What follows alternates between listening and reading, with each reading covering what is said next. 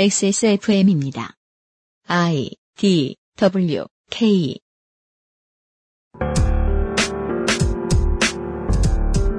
조사와 징벌이 합리적이지 못하면 원래 나쁜 사람들은 더 나빠지고 원래는 멀쩡했던 사람들도 나쁜 짓을 합니다. 2014년 10월 마지막 히스테리 사건 파일 그것은 알기 싫다에서는 이번 국정감사에서 밝혀진 한 멀쩡해 보이는 단체가 개인에게 가한 잔인한 폭력과 거짓을 자세히 들여다보겠습니다.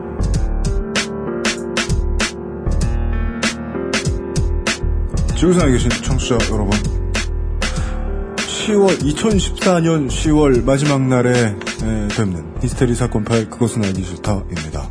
책임 프로듀서 배현수입니다. 수석 이용입니다. 안녕하십니까. 어, 하루 사이에 이런 일이 있었습니다. 국토교통부 발 발표가 났습니다. GM, 한국 GM, 네. 쉐보레의 이제 준중형 차량 중에 크루즈라는 차량이 있어요. 그렇죠. 원래 그 원래는 GM 대우 시절에 라세티 프리미어였죠. 라세티 프리미어라고 불리던 차였죠. 음. 네. 그죠. 지금 저 모델 이름만 바뀌었지, 미국식으로 바뀌었지, 네. 다 옛날에 국내 있던 차입니다. 마티즈 크리에이티브는 스파크고, 그 위에 라세티가 크루즈죠. 네. 어, 크루즈 차량의 이 실제 표시 연비가, 아, 표시 연비가 실제 가동 연비보다 9%, 뭐 플러스 마이너스 3%될 겁니다, 아마. 네네. 9% 정도로 낮은 것으로 파악이 됐기 때문에 국토교통부가 말하는 것에 따르면 한국 GM이 이 사실을 직접 실토하고 연비 차이에 대해 소비자에게 보상하겠다라고 어. 했다는데 우리가 아는 상식에 의하면 이 연비 차이 뭐 한 1km, 2km 정도 허용 오차 범위를 뛰어넘어서 나오는 이 정도의 차이를 죄다 보상을 하면 뭐 한 40만 원도 된다고 하는데 음. 죄다 보상하면 이제 몇백억 원이 나갑, 나갑니다. 나갈 겁니다. 그러겠죠. 예, 250억 원에 350억 원 사이 로 추측을 하고 있다고 합니다. 우리가 이제 국토부에서 연비 검증 강화를 했고 이것에 있어서 이제 긍정적인 효과가 나타난 것 같다라고 이야기를 했습니다. 이렇게 한마디로 줄이면 그냥 아 국토부를 칭찬하면 되겠구나라고 생각할지 모르겠지만 네. 예. 그 앞에는 이제 소비자라든가 언론 매체 예, 혹은 소비자 주권 운동을 하던 분들의 그동안의 눈물겨운 노력이 뒤에 반드시 있었을 겁니다. 그러겠죠. 네. 이 이야기를 양지로 비춰내기 위해서는 말이죠. 네.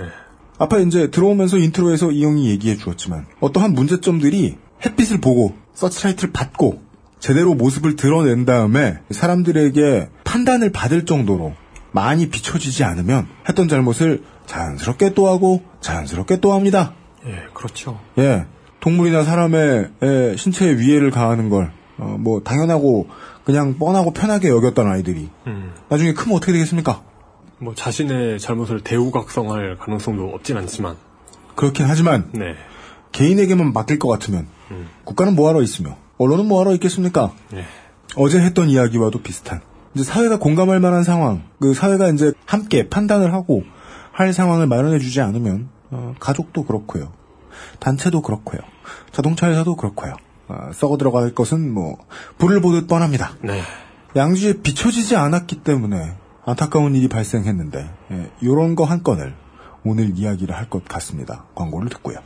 금요일에 히스테리 사건 파일 그것은 알기 싫다는 에브리온 TV, Steppenwolf, genuine leather, 왕초보의 무한신뢰 컴스테이션, e-business 엘리트 필로비즈, 캐주얼 모바일 게임 유혹의 한수에서 도와주고 있습니다.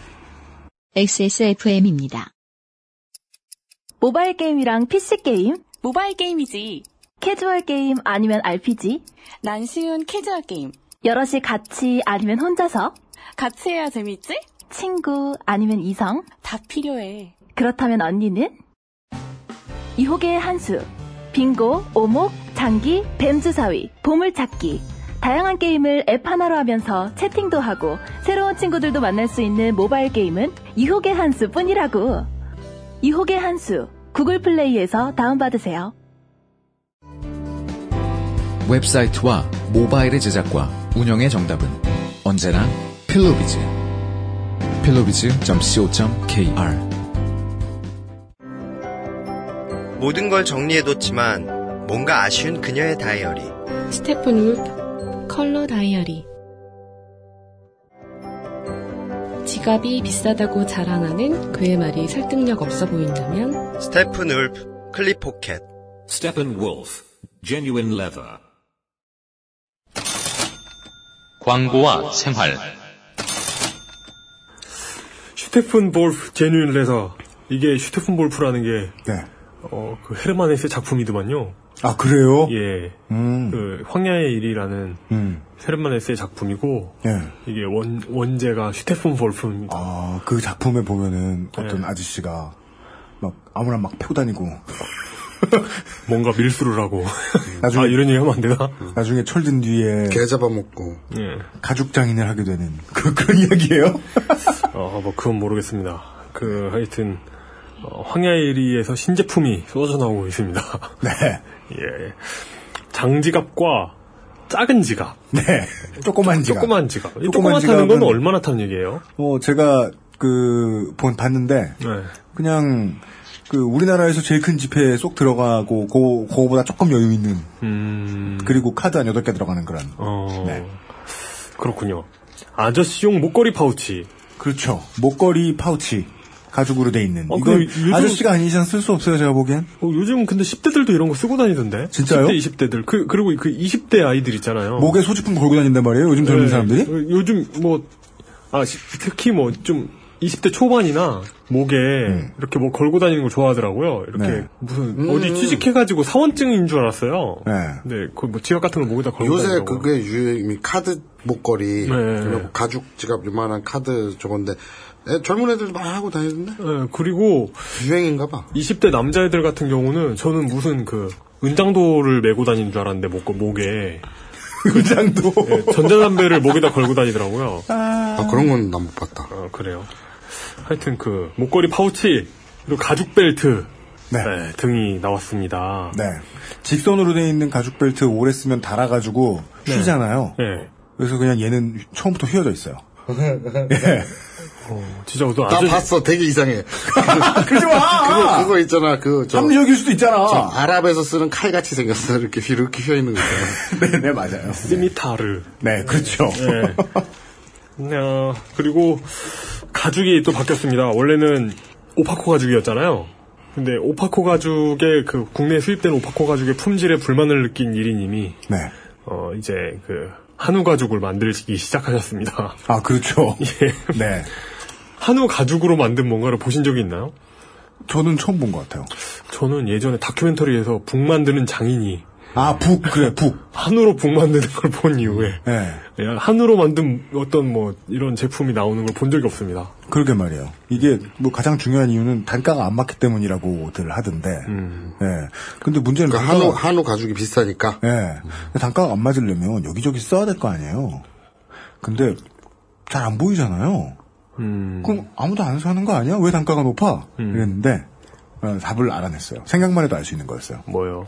우리 같은 사람이 볼 수 없는 물건들에 쓰이겠죠. 어, 네. 볼 수 없는 물건? 네.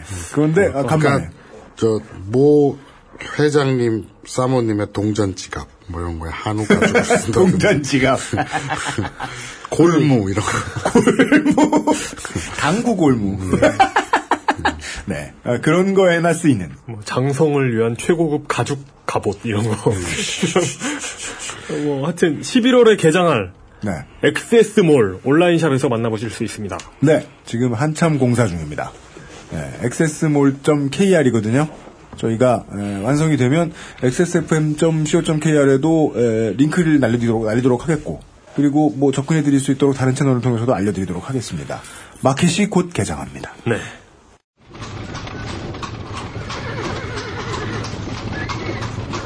기동 취재 출동 보고서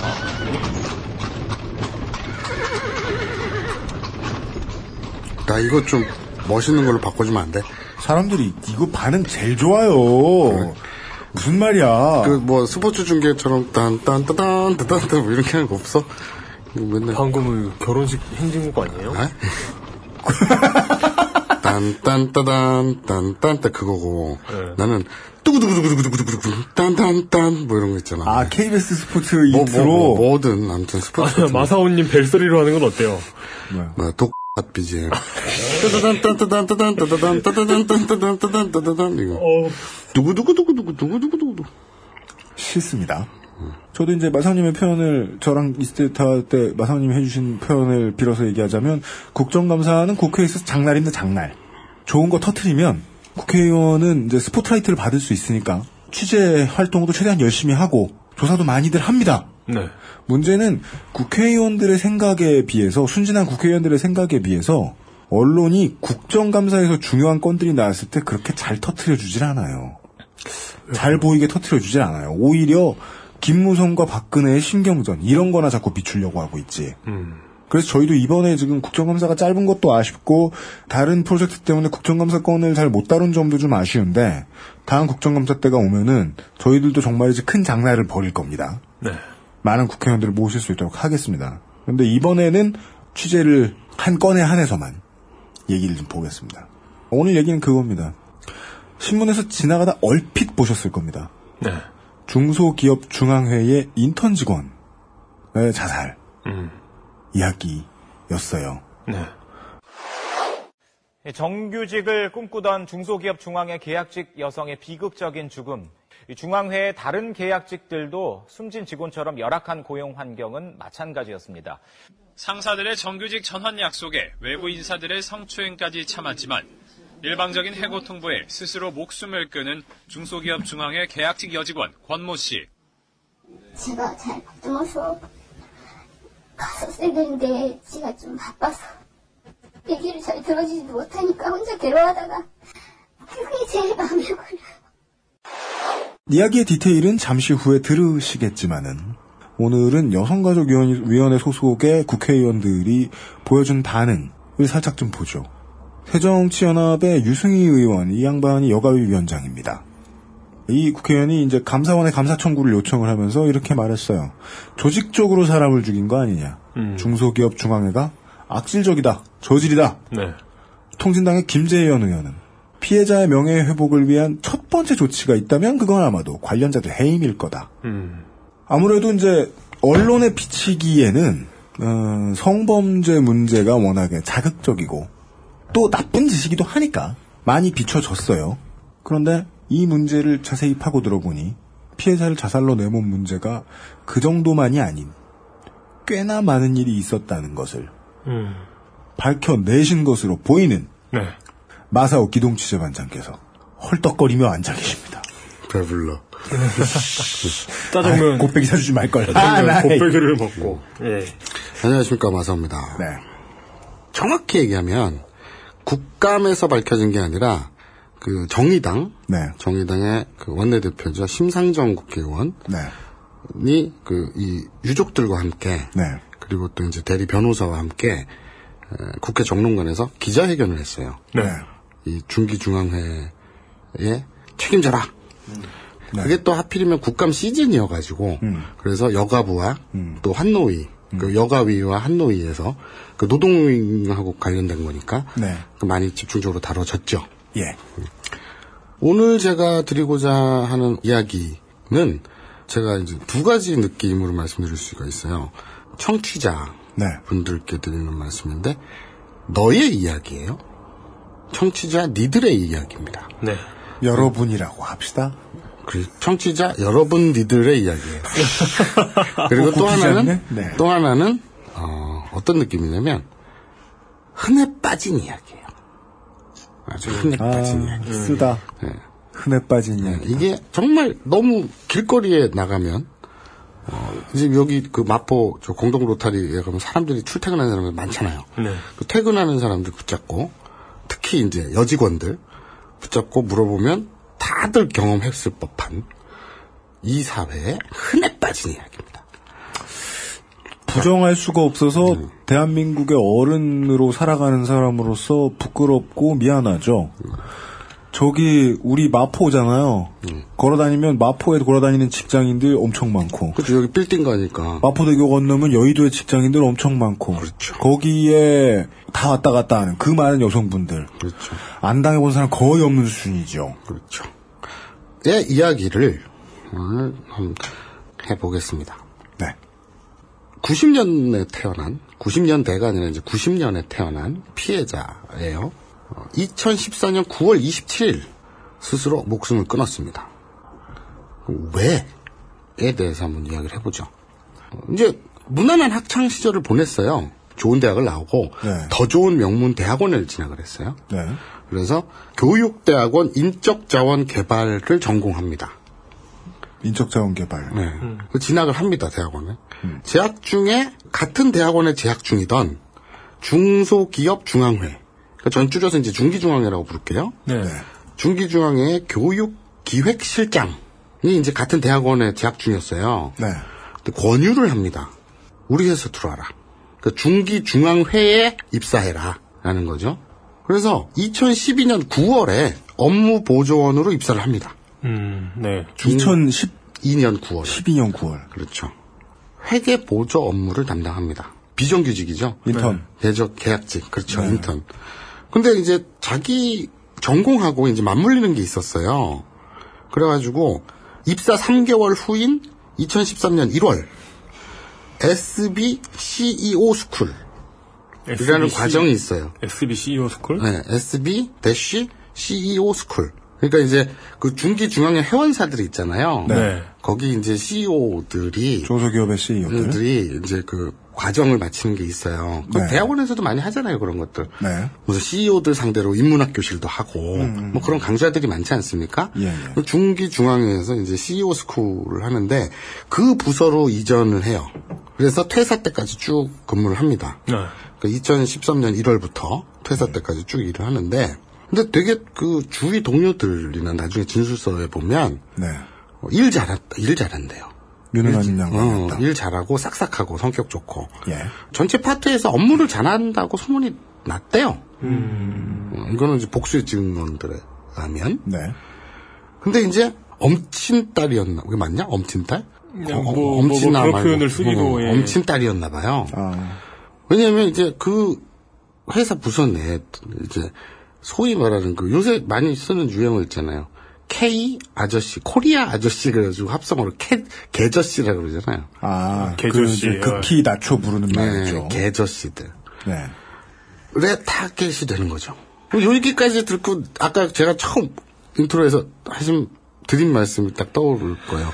여기 마포 공덕동 로타리에 출퇴근하는 여직원들 물어보면 어, 안 당한 사람이 없을 거다라는 그 소위 과장 부장 아저씨들 개저씨들의 그 시덥지 않은 말도 안 되는 농담 찌끄러기나 그런 근데 이제 성희롱이나 그 경계를 타거나 아니면 훌쩍 넘기는 네. 회식 자리에서 타치 뭐 이런 것들 있잖아요. 네. 그런 것들 이제 디테일하게 제가 나중에 쭉 설명을 드리겠지만 어쨌든 이제 개괄적으로는 이제 그런 거에 시달리죠. 그래서 게다가 또 이제 중소기업 CEO들이라고 하면 이제 나이 저 나이대라든가 뭐 사회적 위치 본인이 오해하고 있는 사회적 위치 뭐 이런 것들이 대충 예상이 되는데 그런 사람들 이제 많이 모이는 보통 근데 또 교육 과정이라 그러면 교육 받으러 간다기보다는 그런 양반들은 사교로서도 그런 데 많이 나가니까 그렇죠, 그렇죠. 요즘 네트워킹이란 말 좋아하죠. 그렇죠. 예. 거기다가 그 사회적 지위도 얘기했죠. 중소기업 CEO라든지 오너 정도 되면 어우 재벌 안 부럽지 않아요. 돈은 뭐 모자랄 건 없는 돈이 아, 시원하죠.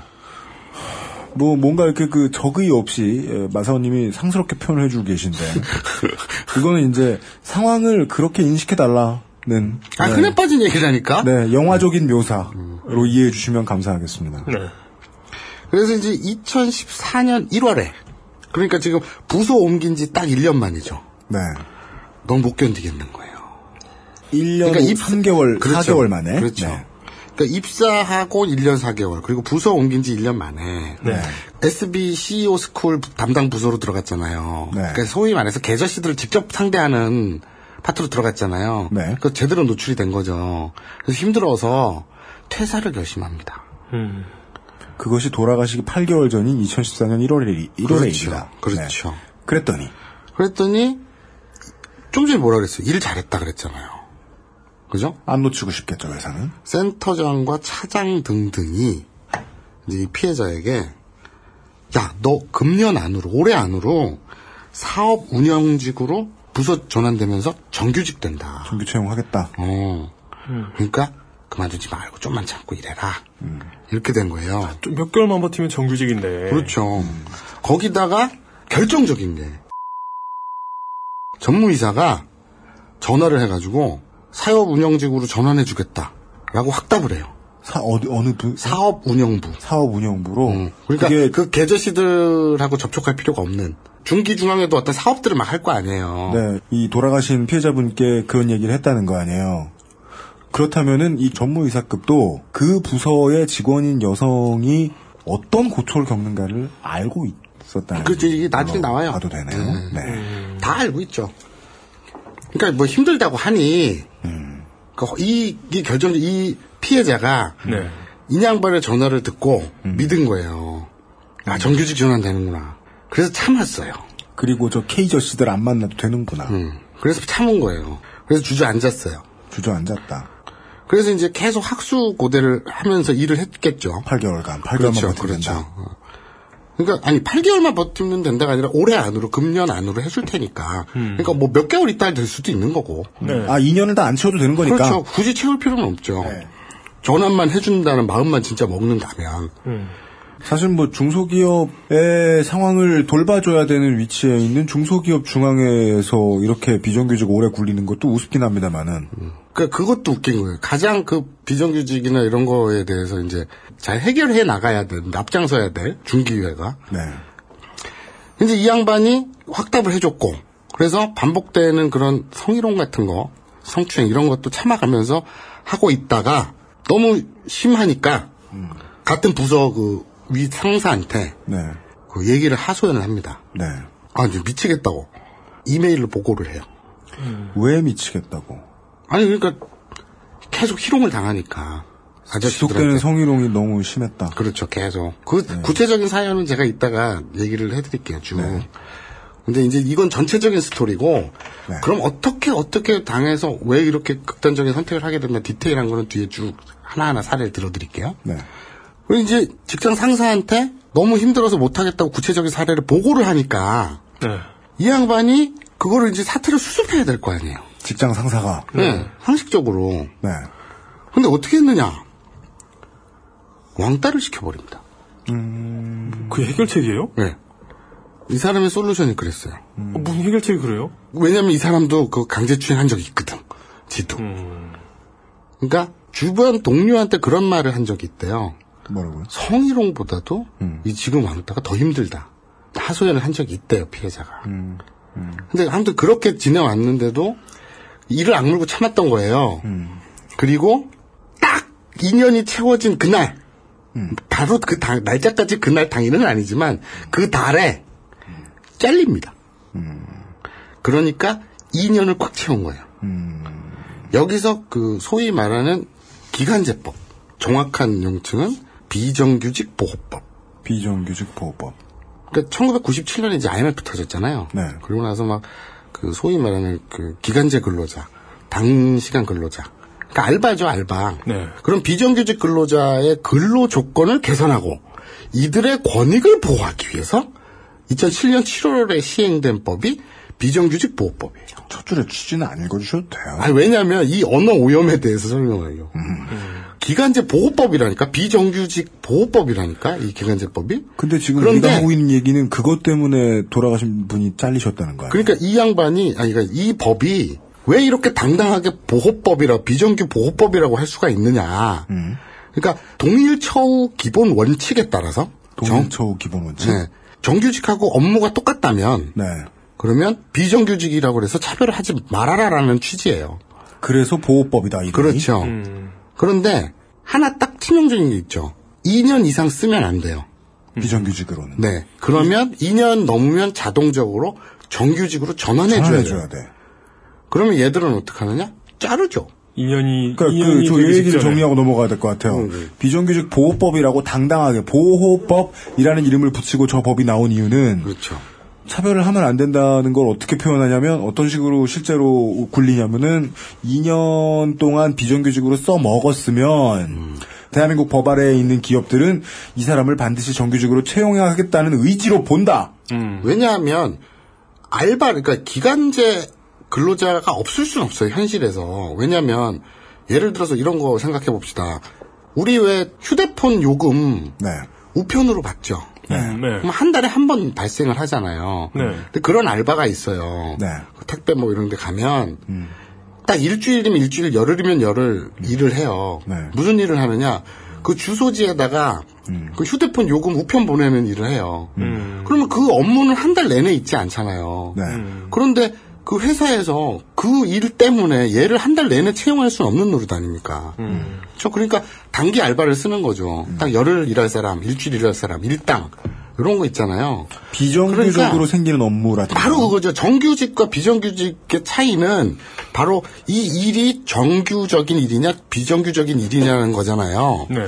그러니까 비정규직 보호법은 비정규적인 일이면 어쩔 수 없으되 비정규직인 일을 2년이나 2년이나 넘게 시킬 거면 그렇죠. 2년이나 넘게 시킨다는 건 이건 정규적인 일이다. 음. 그러니 이건 개의 업무가 무엇이든 2년 이상 지속됐다는 얘기는 정규적이니까 정규직으로 전환해라라는 뜻이거든요. 사대보험 들어주고 장기 계약 맺어라. 그렇죠.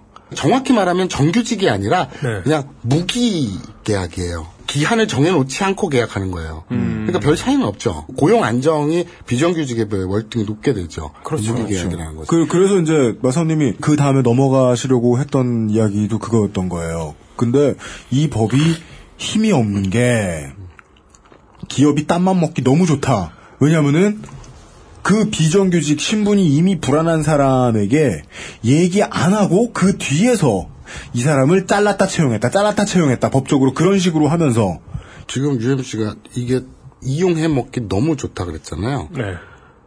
이용해 먹기 너무 좋은 게 아니라 그냥 그렇게 해 먹으라고 만든 것 같아요. 제가 볼 때는. 아, 가이드를 깔아준 거다. 왜냐하면 이거 처음 제정될 때도 반대하는 의견 중에 분명히 기업청에서 이렇게 쓸 거다라고 우려하는 목소리 굉장히 높았거든요. 깔끔하게 무시당했고 그때 이 입법할 때 2007년 7월에 그 시행이 됐는데 그때 이제 노무현 때 이거를 입법 한 해 만에 막 그랬었거든요. 네. 근데 이게 저 사실 처음 뿌리는 김대중 정권 때부터 가요. 네. 근데 기간제법이라든지 노동유연화로 뿌리가 씨가 뿌려진 거니까. 네. 근데 이제 2007년 7월에 그 이명박 때 시행이 될때 이게 100% 그렇게 된다라고 할 때 정부에서는 개도와 그리고 또 이제 그 유도 그 가진 혜택과 이런 걸 통해서 현장 지도 네. 고용 노동부 그 노동부 네. 씨발 뭔 놈의 노동부가 기업 편을 드는 노동부가 세상에 있어. 근데 아무튼 그런 노동부가 현장 감독을 해서 철저히 해서 그런 거는 발본색원 하겠다라고 철석같이 얘기를 하고 시작을 했거든요. 근데 여긴 지금 중소기업 중앙회 아니야. 그 짓을 한 건 이번에. 그렇죠. 자 여기서 기가 막힌 그 숫자가 하나 나와요. 제가 좀 뭡니까? 이거 너무 자극적이라고 그래서 좀 이따 얘기하겠다고 한 게 바로 이건데 근데 이렇게 왕따 당하고 너무 그 성추행 당하고 그래서 힘들어서 그만둘래요 했다가 야 너 정규직으로 전환시켜 줄게 그래서 그 말 믿고 참았는데 너무 힘들어가지고 직장 상사한테 바로 윗 상사한테 사수한테 얘기했더니 네. 왕따를 시켜가지고 그것 때문에 충격을 먹고 멘탈이 붕괴된 상태에서 기한이 딱 2년이 채워지자 버림받은 거 아니에요. 이 배신감에 극단적인 선택을 한 거 아닙니까? 네. 그런데 그러면 2년 동안 어떻게 일을 했느냐? 정규직 전환 시기가 2014년 8월이었거든요. 네. 왜냐하면 입사가 2012년 9월이었으니까. 음, 네, 그러면 그렇죠. 딱만 2개월 하려면 그렇게 되는 거 아니겠습니까? 그보다 일찍 전환시켜 줄 수는 있었지만 어, 하여간 그렇죠. 그 이상을 넘길 수는 없는. 그렇죠. 그런데 이제 8월이 딱 다가왔어요. 이제 정규직으로 약속대로 해줘야 돼요. 근데 8월에는 공채 들어오는 신입 인턴들 부서 배치 시기라서 어 그래서 어, 인사 발령을 그때 내기는 어렵고 인사과가 바쁘다. 어, 지금 9월에 9월에 전환해줄게. 그런 거 약속했던 거 한 달 미루면 당사자는 정말 답답하죠. 네. 하루 종일이 하루 종일이 뭐야? 그렇죠. 한두 주는 기분이 계속 우울하죠. 그렇죠. 그래서 그러면 어떻게 되느냐? 지금 7월 말까지로 계약 이 되어 있었거든요. 네. 그럼 7월 말 8월 들으면 정규직이 돼야 되는데 네. 9월로 해줄게. 그러면 한 달이 비잖아요. 그렇죠. 그러니까 8월 한 달 동안 또 그 계약을 끊고 다시 한 달 계약을 한 거예요. 그럴 수 있는 거예요? 네, 그럴 수 있는 정도가 아니라 그러다가 이제 8월 끝나고 9월에 잘려가지고 자 극단적인 선택을 했는데 그럼 도대체 2년 동안 어떻게 계약한 거야 하고 들춰 보니 이분은 이 피해자는 2년을 2012년 9월 1일부터 입사해서 3개월 계약을 맺고 일을 해요. 그리고 그 후에 계약 그 6개월을 갱신해요. 그리고 2개월을 갱신하고 3개월을 갱신하고 2개월을 갱신하고 3개월 갱신하고 2개월 갱신하고 총 7번 3, 6, 2, 3, 2, 3, 2개월씩 잘라서 계약을 합니다. 이게 바로 쪼개기 계약이라는 겁니다. 이게 뭘 의미하는 건지 일단은 취업 전선에 계셔 보신 분들은 아실 수 있는 거고 인사 담당자들은 정말 잘 아는 문제고 그리고 아마 이제 취업을 준비하시는 분들은 영 생소하실 거라고 느껴집니다. 이게 잠깐 2개월 돈 벌었다 말고는 생활이 안 되는 사람들을 대상으로 이런 식으로 계약을 할 때는 이게 무슨 의미인지 잘 모르겠습니다. 저희들이 광고 잠깐만 듣고 와서 네. 처음에는 이제 알려지기로는 성희롱 성추행 문제들만 많이 알려졌었는데 그 문제가 다가 아닌 모양입니다. 그 얘기를 좀 나눠보지요. XSFM입니다. 안녕하세요. 책임지는 즐거움으로 일하는 컴스테이션의 이경식입니다. 용산에서 조립 PC 업체를 한다는 사장이 고객 한 분의 컴퓨터를 수리해드리기 위해 대전까지 다녀왔다는 얘기는 아직 못 들어봤습니다. 다른 사장들도 그런 말은 저한테서 처음 들었을 겁니다. 100층짜리 회사 전체의 컴퓨터건, 고향에 계신 어르신 한 분의 컴퓨터건, 사용자의 미소를 얻을 때까지 일하겠다는 약속이 컴스테이션의 영수증입니다. 용산 선인상가 21동 1층 130호 컴스테이션에 놀러 오십시오. 컴스테이션은 조용한 형제들과 함께합니다.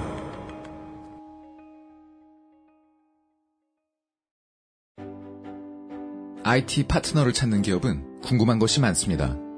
효율적인 IT 전략은 무엇인지, 웹과 모바일은 어떻게 제작해야 하는지, 운영 중인 웹사이트는 어떻게 관리해야 하는지. 필로비즈를 만나보세요. 95년부터 다양한 플랫폼으로 여러 나라에서 웹 한 길만을 걸어온 경험과 노하우로 이제 여러분의 비즈니스를 함께 고민합니다. 웹과 IT에 대한 고민이 있으시다면 필로비즈를 떠올려 주세요. 당신의 고민이 저희의 일상입니다. 네. 저희들이 지금까지, 어, 비정규직 보호법이, 어, 비정규직을 보호하는 것과는 정반대로 기업의 노동 유연성을 보장하기 위한 법이었음을 밝혀드렸고요. 그와 관련돼서 나온 숫자인 것 같은, 네, 3개월, 2개월, 5개월, 이런 의미가 무슨 의미인지 지금부터 들어볼 차례입니다. 절대 이, 이 돌다리 밖을 나가지 마. 저기 개구멍이 있지만 절대 나가면 안 돼. 응? 법의 내용이 그런 거라는 거죠.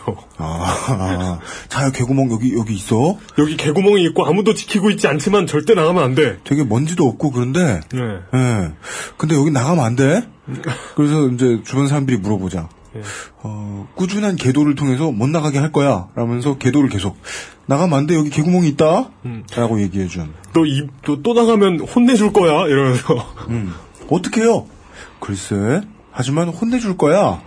이놈 할 거야. 개구멍은 여기 있다. 음. 잊지 마. 기업들은 잊지 않고 있었고 그것을 증명해준다고밖에 말할 수 없는 것이 중소기업 중앙회라는 곳이 악용했으니까요. 이 계약직 전문위원은요, 6개월 단위로 근로계약을 갱신한답니다. 6개월 단위로 근로계약을 갱신한다. 네, 그렇게 돼 있는데, 근데 이제 쪼개기 계약은 왜 했느냐, 그럼. 이런 거예요. 그러니까, 기간제법. 그러니까 정확한 명칭은 기간제 및 단시간 근로자 보호 등에 관한 법률. 이거든요. 네. 그럼 기간제 근로자, 요거는 이제 뭐 사족인데, 뭐 할 필요는 없지만 굳이 하자면, 잘난 척 좀 하자면, 기간제 근로자는 기간이 정해진 근로 계약을 체결한 자. 그러니까 언제부터 언제까지 일한다. 그게 계약직이죠. 그 단시간 근로자는 해당 사업장에서 같은 종류의 업무에 동사하는 일반직 근로자에 비해서 일주일간 근로시간이 짧은 근로자. 뭐 이렇대요. 법, 법으로는 이렇게 표현이 되어 있는데, 네. 뭐 이제 그게 중요한 게 아니라, 어쨌든 이 기간제 및 단시간 근로자 보호 등에 관한 법률, 네. 보호라는 말이 참 엄한 데 가서 고생을 하죠.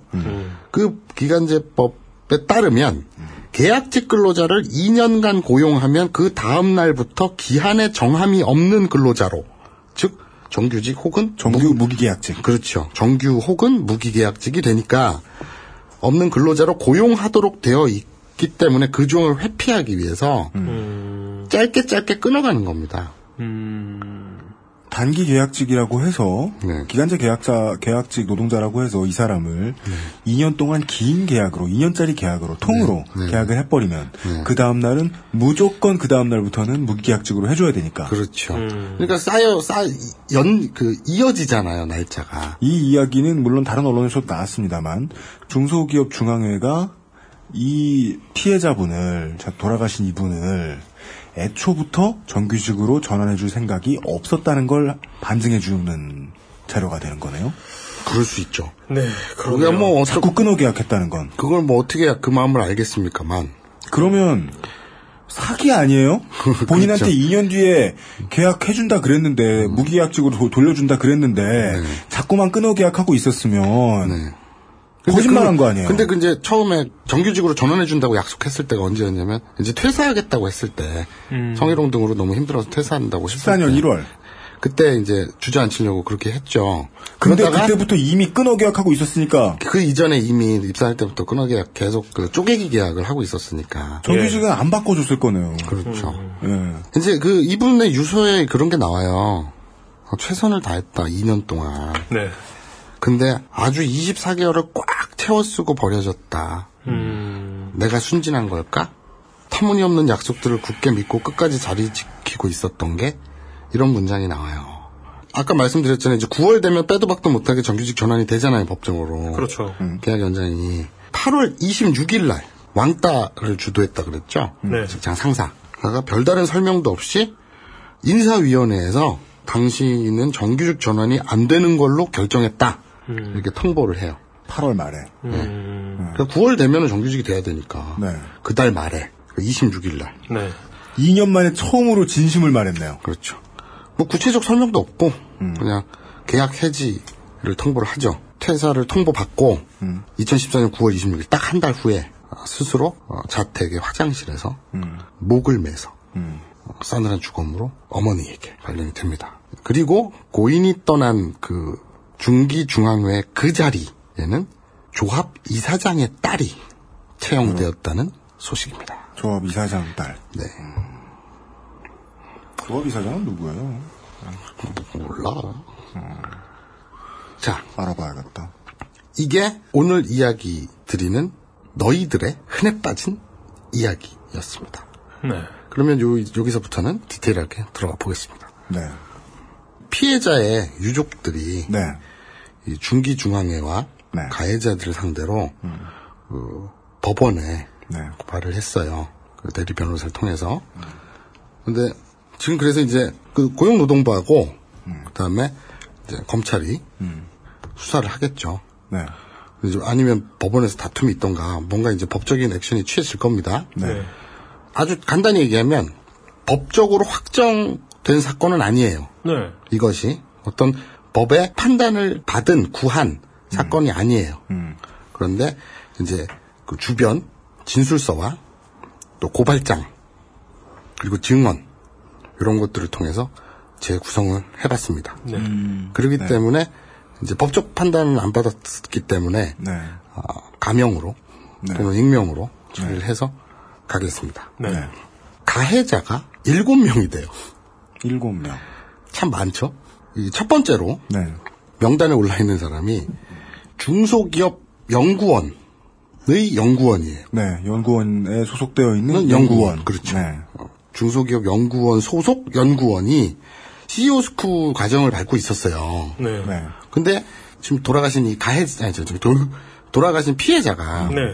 어, 소위 그 아까 CEO 스쿨 부서에 근무했다 그랬잖아요. 네. 그러니까 어떻게 뭐 대학 에 보면 조교 있죠. 네. 그러니까 이제 그 진행 뭐 이런 거 업무 하는 거 있잖아요. 뭐 시험 보면 뭐 프린트물 나눠주고 뭐 이런 그런 보조 진행 그런 역할을 하시죠. 그러다 보니까 이분들하고 그 CEO 스쿨 수강생들하고 맞닥뜨릴 수밖에 없죠. 함께 호흡하고 그렇겠죠. 안면이 트이죠. 그리고 이제 끝나고 술도 마시고 이럽니다. 끝나고 술도 먹어. 회식 자리 같은데 불려가고 이래요. 그 회식은 보통 당연히 불려가는 거죠. 그렇죠. 성별도 다르고 나이 차이도 많이 나는 사람들이 저렇게 많은데. 그렇죠. 그러니까 이, 이 양반이 회사 앞에서 식사 함께 하자. 네. 그런데 자기네 수강생이니까 어떻게 보면 갑이잖아요. 그래서 이제 상사한테 보고를 하고 그 자리에 나갑니다. 근데 이제 그 당시에 피해자분이 약을 복용 중이어가지고 음. 술을 못 마시는 상태였대요. 근데 계속 강제로 술을 권하고. 그러니까 개저씨들 있잖아, 왜. 음, 아, 술 못 먹는다 그러니까, 아, 한잔해. 이렇게 계속 머리에 떠올려지죠, 그 상황이. 그러다가 음. 진짜. 이제 식사를 마치고 집으로 돌아가겠다는 사람을 붙잡고서는 노래방 가자고. 쾌 노래방 가자고 강요를 하- 합니다. 아, 상당히 불쾌한데도 불구하고 차분히 설득해서 집에 돌려보내려고 했답니다. 그런데 길가에서 대로변에서 이 아저씨가 이제 술 한잔 했잖아요. 갑자기 끌어안고는 이렇게 들어 올렸대요. 어이쿠 하면서 이제 번쩍 들어 올리는 거 있잖아요. 네. 그 짓을 했대요. 그 지랄을 했대요. 그래서 이제 얼마나 놀랬겠어요. 그 여자분이. 그러니까 언성을 높이고 그 자리에서 항의하고 서로 얼굴을 붉히면서 헤어졌답니다. 이게 무슨 얘기냐면 아까 처음 그 이야기 이 전체 스토리를 말씀드릴 때 초반에 부서 옮기고 나서 계속되는 성희롱 성추행으로 힘들어했다 그랬잖아요. 네. 그 얘기를 하고 있는 거예요 지금. 네. 그 사례들을. 네. 이러니 안 힘들었겠냐고. 뭐 그런 얘기입니다. 또 하나는 이제 성명불상에 그 남자가 또 등장을 하는데 똑같이 CEO 스쿨 그 수강생인데 식당에서 실수인 척 넘어지는 실수로 넘어지는 척하면서 피해자의 다리를 만졌답니다. 한 번이었을까요? 뭐 아무튼 이런 케이스도 있어요. 그리고 이제 그 이런, 이런 분들 계시죠. 이래가지고 예, 그, 이- 그 여자분이 이렇게 화를 내거나 뭐 하는 거니 뭐 소리를 지르거나 그러잖아요. 아니 뭐 그럼 뭐 장난 가지고 뭐 이렇게. 음, 그쵸, 그쵸. 아니면, 아, 내가 일부러 그랬어? 어, 왜 정색을 하고 그래? 이러면서. 아, 참, 얼마 전에 그 골프장에서 그, 저. 저래가지고, 저래가지고 사회생활 하겠어? 뭐, 박규태 어, 씨요? 뭐 골프 스포츠. 네. 그래서 이제, 오마이뉴스인가? 거기서 골프장 캐디. 네. 그러니까 얼마나 평소에 어떻게 그런 일을 당하는지에 대해서 어떤 분이 글을 썼는데. 네. 꼭 그런 일이 있어요. 그걸 항의를 하거나 윗선에 보고를 해서 위에서 내려와가지고 아, 손님 이러시면 안 됩니다. 딱 고객님 이러시면 안 돼요. 딱 이러면 네. 얼굴을 붉히면서 아니 내가 뭘 했다 그러는 거야 이러면서 막 대려 화를 내는 경우들 있잖아요. 그렇죠. 네. 어떻게 보면 되게 일반적인 패턴이죠. 오늘 이제 그 아까부터 계속 나오고 있는 마사오님이 계속 얘기해 주시고 있는 것 중에 하나가 일반적인 일이다 라는 건데 그 어처구니 없을 정도로 대한민국에 흔하니까 그 케이스도 그거 오해일 수 있지 않냐는 반문 별로 그건 법정에서 하겠지만 별로 저희들은 던지고 싶지가 않은 게요. 이제 뭐 청취자 여러분들이나 저희들이나 이 대한민국 사회 경험하면서 경험하는 게 비슷하니까 안타깝지만 뭔지 알겠거든요. 그리고 이 여러분들도 아실 거예요. 그 사람이란 게 얼마나 무섭냐면 네. 만화를 읽을 때 있잖아요. 네. 만화 배경 네. 한컷 네모난 박스 한 컷에 어떤 극화체 보면은 배경이 되게 디테일하고 촘촘한 거 있잖아요. 네. 그거 사람들이 그 대사만 읽지 그런 그림 하나하나 일일이 보나라고 할 수 있지만 그 만화 한 페이지 그 한 컷을 보는 그 찰나의 순간에 사람들 느끼거든요. 굉장히 빨리 인지하거든요. 네. 그 눈치라는 게 기본적으로 있어요. 또 사람은. 이거 의도한 거다. 그래서 진짜 자빠지면서 어이구 어이구 해서 실수로 딱 만졌으면 그리고 만진 의도하지 않게 실수로 만진 사람의 그 이후 행동에서도 그렇고 맞아요. 사람이 그 자리에서 불쾌했다 불쾌하지 않았다는 건 바로 드러나거든요. 네. 예? 그러니까 이거는 정말 희한한 케이스가 아니라면 변명의 여지가 없다고 봐요 저는. 다음 케이스는 어떤 겁니까?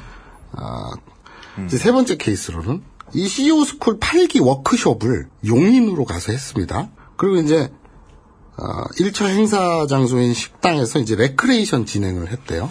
그러면 또 행사 진행을 담당하셔야 되는 피해자분도 계속 계속 당연히 계셨겠죠. 그렇죠. 예. 그럼 거기 이제 센터장이 그 모 대표가 그러니까 얘들 그 CEO 스쿨은 다 무슨 중소기업 사장 대표 막 이런 사람들이잖아요. 끝발 좀 있는 모 대표가 어 저 누구 누구 씨랑 노래 한 곡 하고 싶다는데 노래 한 곡만 해주면 안 될까 이러는 거예요. 무슨 웨이터 노릇을 한 거죠. 나이트 웨이터 노릇을 센터장이. 그러니까 싫다고 아, 한 번 더 물어봤대요. 그랬더니 그 다음에 대꾸를 안 했대요 아예. 그랬더니 그 모 대표가 그냥 스스로 비쩍비쩍 와가지고 이 그 피해자 끌고 강제로 그 무대로 데려간 겁니다. 답을 하지 않았는데. 음. 아니, 그러니까 그 센터장이 와서 그 웨이터 부킹 짓을 했는데 거절하니까 아예 그냥 이 대표가 와가지고 에이 이러면서 끌고 간 거예요. 대표라는 사람은 수강생. 그렇죠, 그렇죠. 그 스쿨 8기. 중소기업 사장. 네.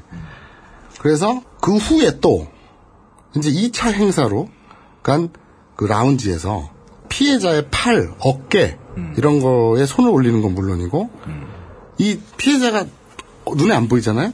계속 찾아서 졸졸 따라다녔대요. 피해자가 유수의 썩이를 그때 상당한 모멸감과 공포감을 느꼈다는 거예요. 자 그리고 나서 이제 나중에 이제 이 사건 후에 이 모 대표가 이런 짓을 저지르고 나서 나중에 피해자에게 전화해서 사과 전화를 했대요. 네.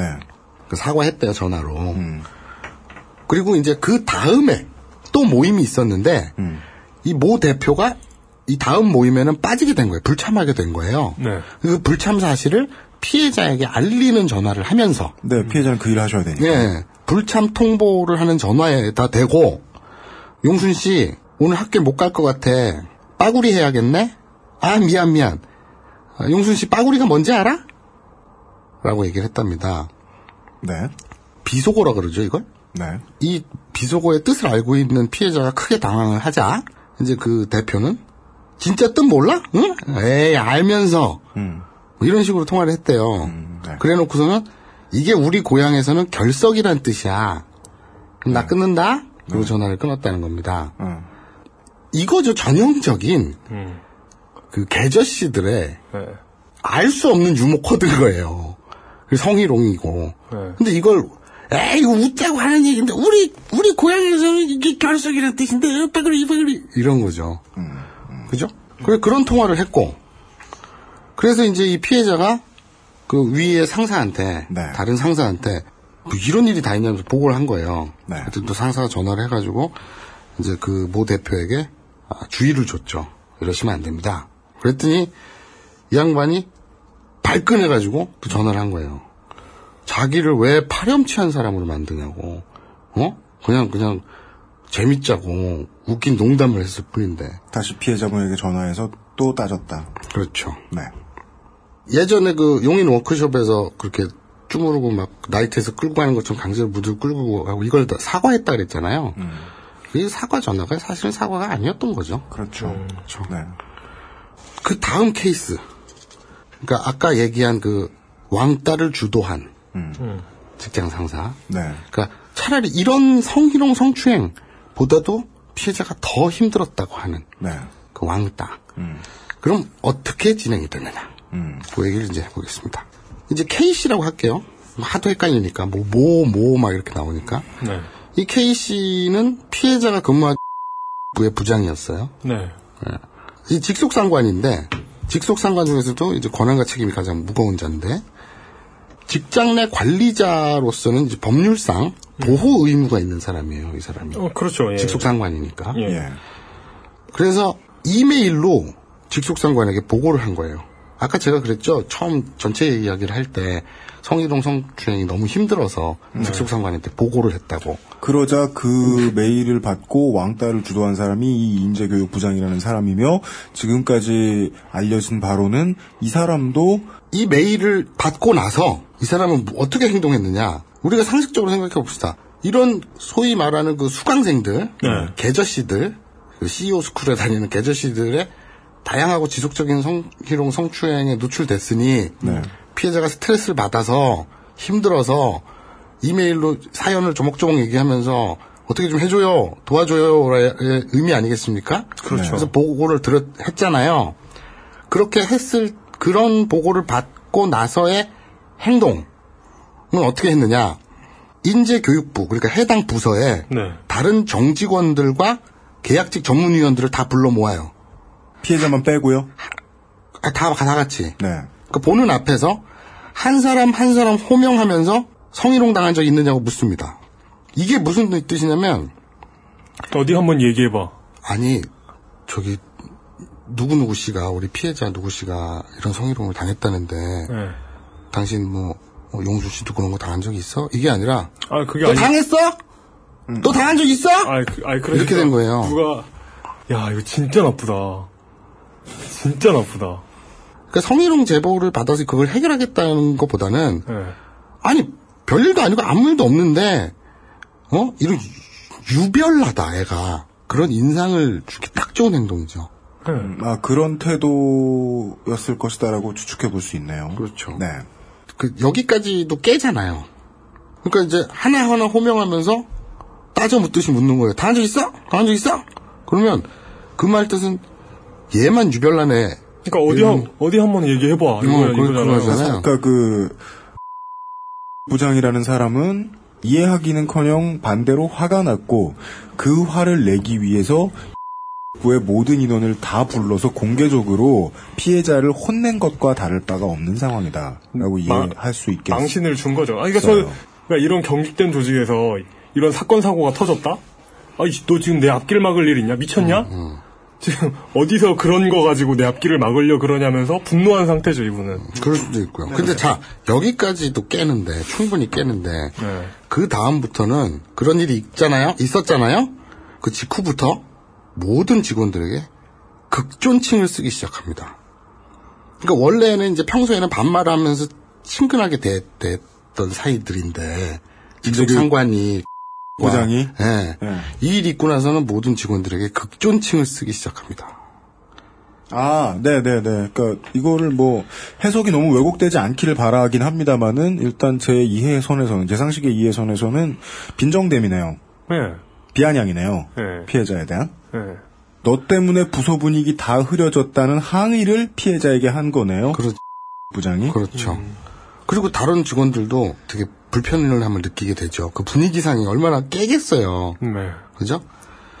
그렇게 2014년 6월부터 퇴사 직전까지 이런 부서 분위기, 소위 왕따적 분위기가 진행이 된 겁니다. 사회생활 해보면은 그 정도 분위기만 잡히더라도 이게 음. 왕따가 된다는 게 사람들이 모두 비겁해서가 아니라 뭐 전체 모여가지고 그런 일을 당했으면은 이제 서로 띄엄띄엄 하게 되고 말을 좀 한마디라도 덜 걸게 되고 네. 이런 상황이 있을 거라는 거는 뭐 유추가 가능하네요. 그렇죠. 자, 이제 그, 이제 성희롱 성추행뿐만 아니라 이 피해자는 스토킹도 당했어요. 심지어는. 스토킹이요? 예. 유서의 그 생전 진술에 따르면 네. 가장 큰 정신적 충격을 준 사건이 바로 이 스토킹 행각인데요. 7기, 그 CEO 스쿨 7기 그 수강생이었던 개저씨가 네. 꽂힌 거예요. 그리고 개인적으로 계속 연락을 한 거예요. 그리고 해외 갔다 올 때 선물을 싫다는데도 갖다 주고 그리고 아버지 뻘인데 자기를 오빠라고 부르라 그러고 그리고 그 부담스럽잖아요. 그래서 아, 더 이상 연락하지 않았으면 좋겠다 그 의사를 표시를 했죠 당연히. 근데 자기 행동에 대한 그 해명 이걸 장문의 카톡으로 계속 보낸 거예요. 근데 무시를 했죠. 차단도 하고. 그런데 이제 이 해당 그 스토커 계저 씨의 기업 방문 행사가 또 잡혔대요. 네. 그러니까 이제 업무 때문에 계속 엮이게 되는 거예요. 음, 업무 때문에 피할 수도 없는 네, 상황이었다. 네. 다시 연락을 그렇게 하게 되니까 또 카톡으로 계속 또 연락을 하고 통화 녹취하고 카톡 화면 캡처 이런 게 다 있다 그러더라고요. 네. 이제 이게 또 다른 그 차장한테 보고를 합니다. 음. 아, 나 무서워 죽겠다고. 이 사람이 집착이 좀 네. 심하다고. 그리고 이제 오죽하면 핸드폰을 바꿔요. 음. 네. 이 그 피해자가. 네. 네. 그러니까 엄 이분의 그 인재 교육부서 에서의 업무가 대충 눈에 그려지지 않습니까? 이 사례들을 쭉 네, 보면서. 알, 예, 알겠네요, 뭔지. 그죠. 정규직으로 전환되면서 사업운영부, 그러니까 부서도 옮겨주겠다. 네. 그리고 정규직으로 전환도 해주겠다. 네, 네. 그러니까 이제 이것 이런 것들을 다 참았던 거예요. 음. 저희들이 이제 모든 남자분들이 혹은 모든 중소기업의 대표자분들이 다 잠재적인 뭐 가해자다, 뭐 사람들에게 위해를 가할 계층이다라고 말씀을 드리는 것이 절대 아닙니다. 에, 그랬으면 정말 아 뭐 그 그 상상하기도 싫지만 진짜 실제로 그렇다고 생각을 해도 근데 그렇지 않더라도 뭐 수강생들은 꾸준히 들어올 테고 10명에 한 사람, 20명에 한 사람 그 정도까지 안 쳐주고 100명에 한 사람이더라도 계속해서 이런 사람들이 나타나서 지속적으로 이 중소기업 중앙에 있는 이 직원 이 원하지 않는 상황에서 자꾸만 에, 성추행을 했다. 라면은 본인에게는 어마어마한 양이 누적되겠죠. 스트레스가. 그렇죠. 예. 그리고 모두가 다 그렇다는 얘기가 아니에요. 아, 그렇죠. 뭐 아니 모두가 다 그러면 이게 씨발 그게 무슨 북두신권의 나라지 이게 사람 사는 나라나. 근데 어, 다시 반복합니다. 어, 청취자 너희들의 아주 흔해 빠진 이야기였고요. 그리고, 그리고 이제 뭐 왜 일곱 명이냐? 그럼 마지막에는 근데 어차피 우리 이거 하는 건 계절씨들은 잘 안 듣지 않아요? 그렇죠. 사실 아니에요? 들어요. 자기 얘기 아닌 줄 알면서. 그래요? 아, 이제 여섯 명을 얘기했는데 제가 아, 마지막 한 명은 중소기업 중앙회 회장입니다. 왜냐하면 어, 이런 일이 벌어지고 이제 결국엔 목숨도 끊고 이렇게 다 알려져요. 예. 그런데 이 중소 기업 중앙회는 근데 이거는 너무 클리셰래 가지고 얘기하기도 짜증 날 정도예요. 은폐하기에 급급하죠. 그 상황을 덮기에 급급하고. 아, 굳이 언급을 하시길래 전 뭐 색다른 게 나올 줄 네, 알았는데. 그러니까요. 네, 그래서 이제 언급할 그게 이제 마지막 일곱 번째 음. 예, 그, 그 대상인데 아 저는 여기서 이제 그 얘기는 이제 더 이상 없어요. 얘기는 더 이상 없고 네. 어 이제 그 너희들의 아주 흔해 빠진 이야기가 음.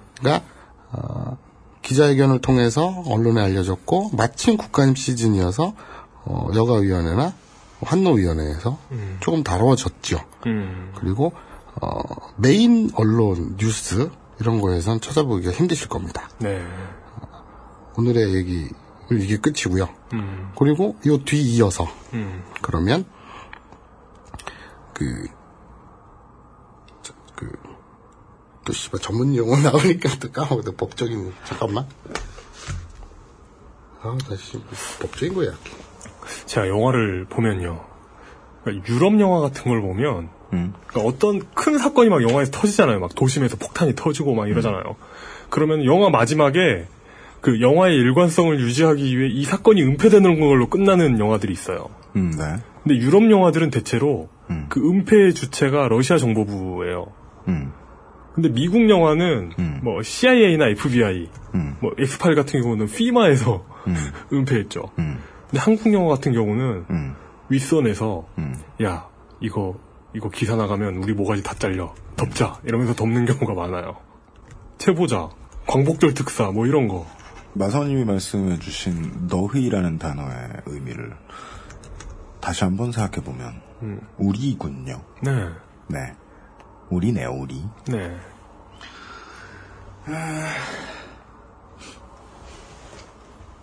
빨리 찾으세요. 잠깐만. 아까 찾아놨는데 씨발 없어. 이걸 뭐라 그러냐? 에필로그라고 하나? 네. 뒤에 잠깐 마무리하는 거. 어, 지금 현재 대한민국의 비정규직은 670만 명이랍니다. 네. 어, 비율로는 35%. 3명 중 1명이죠. 네. 네, 노동인구의 3명 중 1명. 비정규직이 1년 후에 정규직으로 전환될 확률은 11.1%. 라고 합니다. 어, 3명이 모여 있으면, 한 명은 비정규직인 나라에서 더 암울한 건 정규직 여성 직원도 오늘 이 피해자 여성분의 근무 조건과 얼마나 다를지 전 모르겠어요. 두 가지예요. 쪼개기 계약. 누군 이렇게 표현하더군요. 그녀의 삶도 쪼개졌고 대한민국의 미래도 쪼개졌다. 그리고 바로 일주일 뒤인 엊그제 네. 아, 대한민국 고용노동부 정부는 이런 쪼개기 계약 기간제법의 그 구멍을 네. 막기 위해서 네. 어, 2년 넘으면 정규직으로 전환돼야 된다는 조건을 네. 3년 넘으면으로 바꾼다고 합니다. 이게 대책이래요. 아까 이용이 표현해준 대로라면 그냥 좀 더 넓은 개구멍을 파줄 뿐이네요. 야, 너 이, 이 개구멍 이제 그만 들어, 그만 돌아다녀야 돼. 이거 막을 거야. 여기 더 큰 게 있지만, 절대. 아, 이거 뭡니까, 진짜. 그 재밌지 않아요? 발상이? 그러니까 봐봐. 2년을 쓰면 네. 정규직으로 지- 전환을 해야 돼. 네. 그렇기 때문에 심지어 이 법의 이름이 비정규 보호법이야. 보호가 들어간다고 보호가. 2년 이상 쓰면 이건 이 일 자체가 정규적인 일이기 때문에 정규직으로 전환한다고.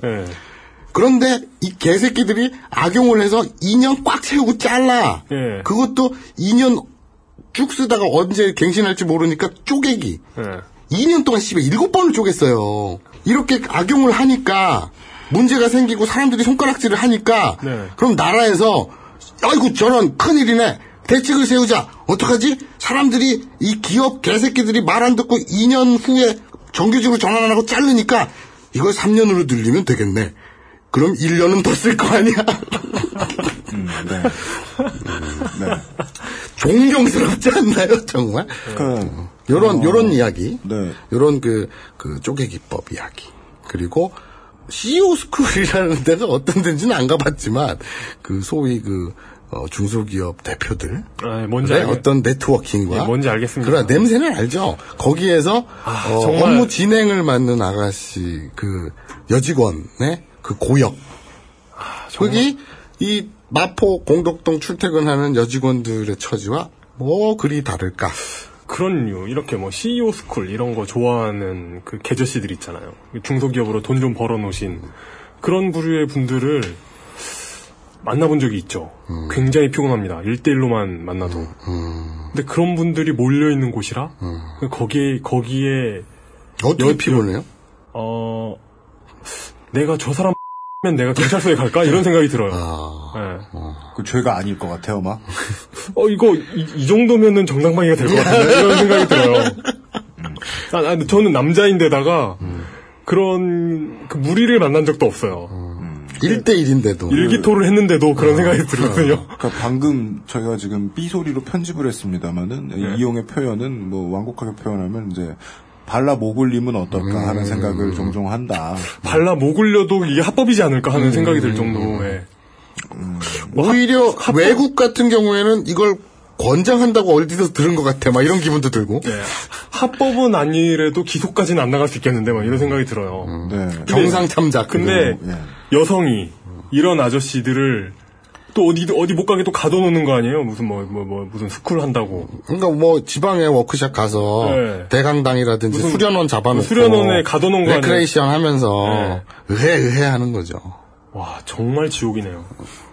근무 환경도 환경이지만 이걸 참다 참다 왜 정규직으로 다른 부서로 이- 전환해주면서 정규직으로 전환해준다는 최고위직 상사의 확답을 듣고 철석같이 믿으면서 이를 악물고 견뎠으나 그래서 이제 굳이 한 달 갱신으로 해서까지 이렇게 미뤘으나 그러니까 다시 끊고 다시 한 달 간 거 아니야? 네. 왜냐면 두 달 갔으면 전환이 돼야 되니까. 네. 그랬음에도 불구하고 천연덕스럽게 인사위원회에서 안 됐대. 그 소위 말하는 왕따를 진행한 그 직장 상사가. 음. 걔가 또 이제 인사위원회에서 얘는 전환시켜주면 안 된다고 그렇게 했대요. 음. 그래가지고 그 멘탈 붕괴로 극단적인 선택을 한 거죠. 왠지 그, 이 상황이 있고 나서 그 아저씨가 했을 얘기가 귀에 아른거리네요. 가만히 있었으면 내가 안 챙겨줬을 것 같아? 네. 오늘 되게 이용이 청취자분들 화를 잘 돋구나요. 네. 그, 뭐. 감정이입이 되게 잘 된 거예요. 어, 진짜, 진짜 빡치네요. 아, 아, 이런 얘기였고요. 이런 트윗을 남겨주신 분이 계셨습니다. 이 청취자분들 가운데서 이제 백회를 들으시고, 아, 그동안 이제 취재해오던 일들 어떻게 진행됐냐, 이거 이제 궁금하신 트윗을 봤던 것 같은데, 그, 뭐, 간단히만 지금 잠깐 시간을 빌어서 짚고 넘어가자면, 아, 김왕규진 군과 이, 에, 김왕규진 군과 초등학교 측의 갈등이 여전하고 에, 김왕규진 군의 근황은 김왕규진 군의 트위터를 확인하시면 아실 수 있고요. 그리고 에, 가명 김어준 어, 대구의 고소왕은 이명박 아니었어요? 아 이명박이었나? 아, 김어준이었지. 아, 김어준이었구나. 네. 아. 그, 그, 이명박을 고소했죠. 아, 예. 그렇구나. 예. 이 사람 지금도 고소 많이 하죠. 네. 그 이거, 어, 요거, 저, 그, 그 이명박 네. 그 저 저한테 제보하셨던 네. 그 이명박 씨하고 네. 지금도 이제 메일이나 네. 문자로 주고 받는데 네. 뭐 계속 진행 중인데 더 좀 이제 이게 그 다른 케이스들이 좀 벌어지긴 했는데 네. 큰 틀에서 보면 계속 그러고 삽니다. 네. 뭐, 저, 증거 확보하고 있는 점도 좀 있고요. 그리고, 에, 뭐, 이 필리핀 납치 살해 사건 같은 경우에는 지금, 그, 저희들이 78회 였을 겁니다. 77회였나? 에서 알려드렸던 정도 선에서 이제, 안타깝지만 마무리가 된 것도 있고, 뭐, 그 사이에 이제 저희들이 취재했던 게 있다면, 어, 그렇게 진행이 되고 있고, 어, 예의주시하고 있다는 점을 알려드리는데, 어, 개인적으로 제일 좀 깝깝하다 그래야 되나? 짜증나야 된다 그러나?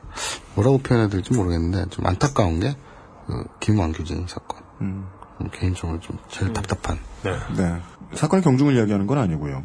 그 얘기를 저희들이 이제 눈을 떼지는 않고 있다라는 말씀을 왜 애둘러 드리냐면은 어, 이 사건은 우리들의 이야기라고 어, 마사오님이 처음에 말씀을 해주셨고 네. 이 사건이 많이 회자되면 우리들의 삶이 변화할 수 있는 어떠한 계기가 주어질 수도 있을 거란 생각이 듭니다. 여기저기에 많이 알려보겠습니다. 청취자 여러분들께도 부탁을 드립니다. 네. 저희들은 이 문제는 한 번 더 다루겠습니다. 자료, 에, 여기저기서 이제 취합해오신 마사오님 또이 문제 더 뒤지시다가 나중에 결과 알려주시러 나중에 또 나오실 겁니다. 네, 수고 많으셨습니다. 수고하셨습니다. XSFM입니다. 지금 당신의 스마트폰으로 새로운 게임, 친구와의 채팅을 동시에 즐길 수 있는 방법이 있다는 거 알고 계시나요? 캐주얼 모바일 게임 유혹의 한수, 유혹의 한수를 즐길 시간입니다.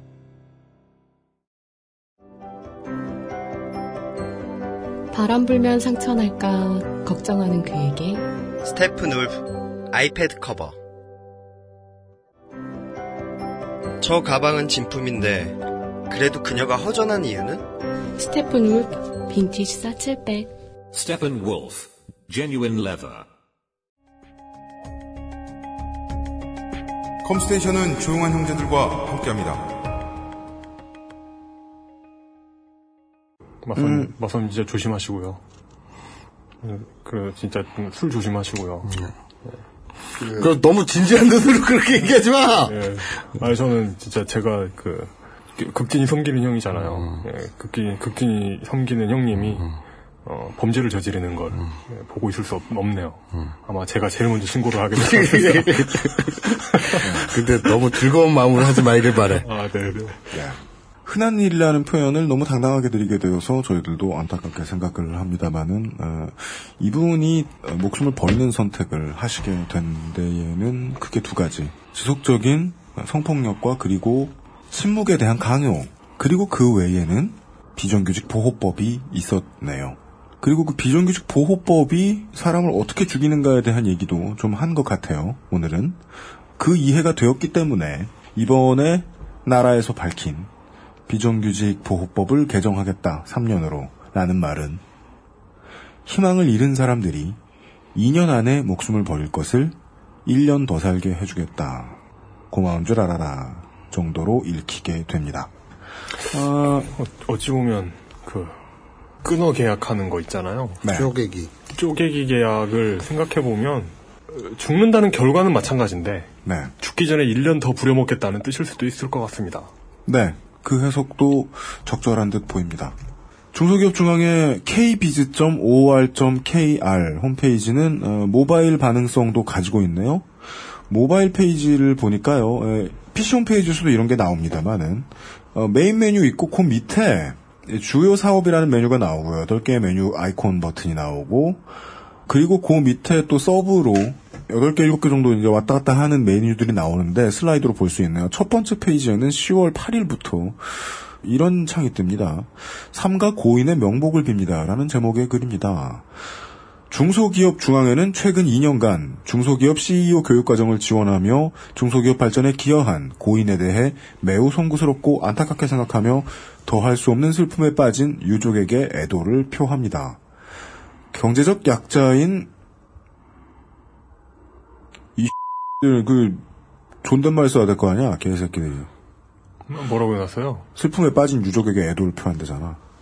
경제적 약자인 중소기업을 대변하는 경제단체로서 책임을 통감하며 이번 사건에 대한 철저한 진상조사를 거쳐 재발 방지를 위해 최선을 다할 것을 약속드립니다.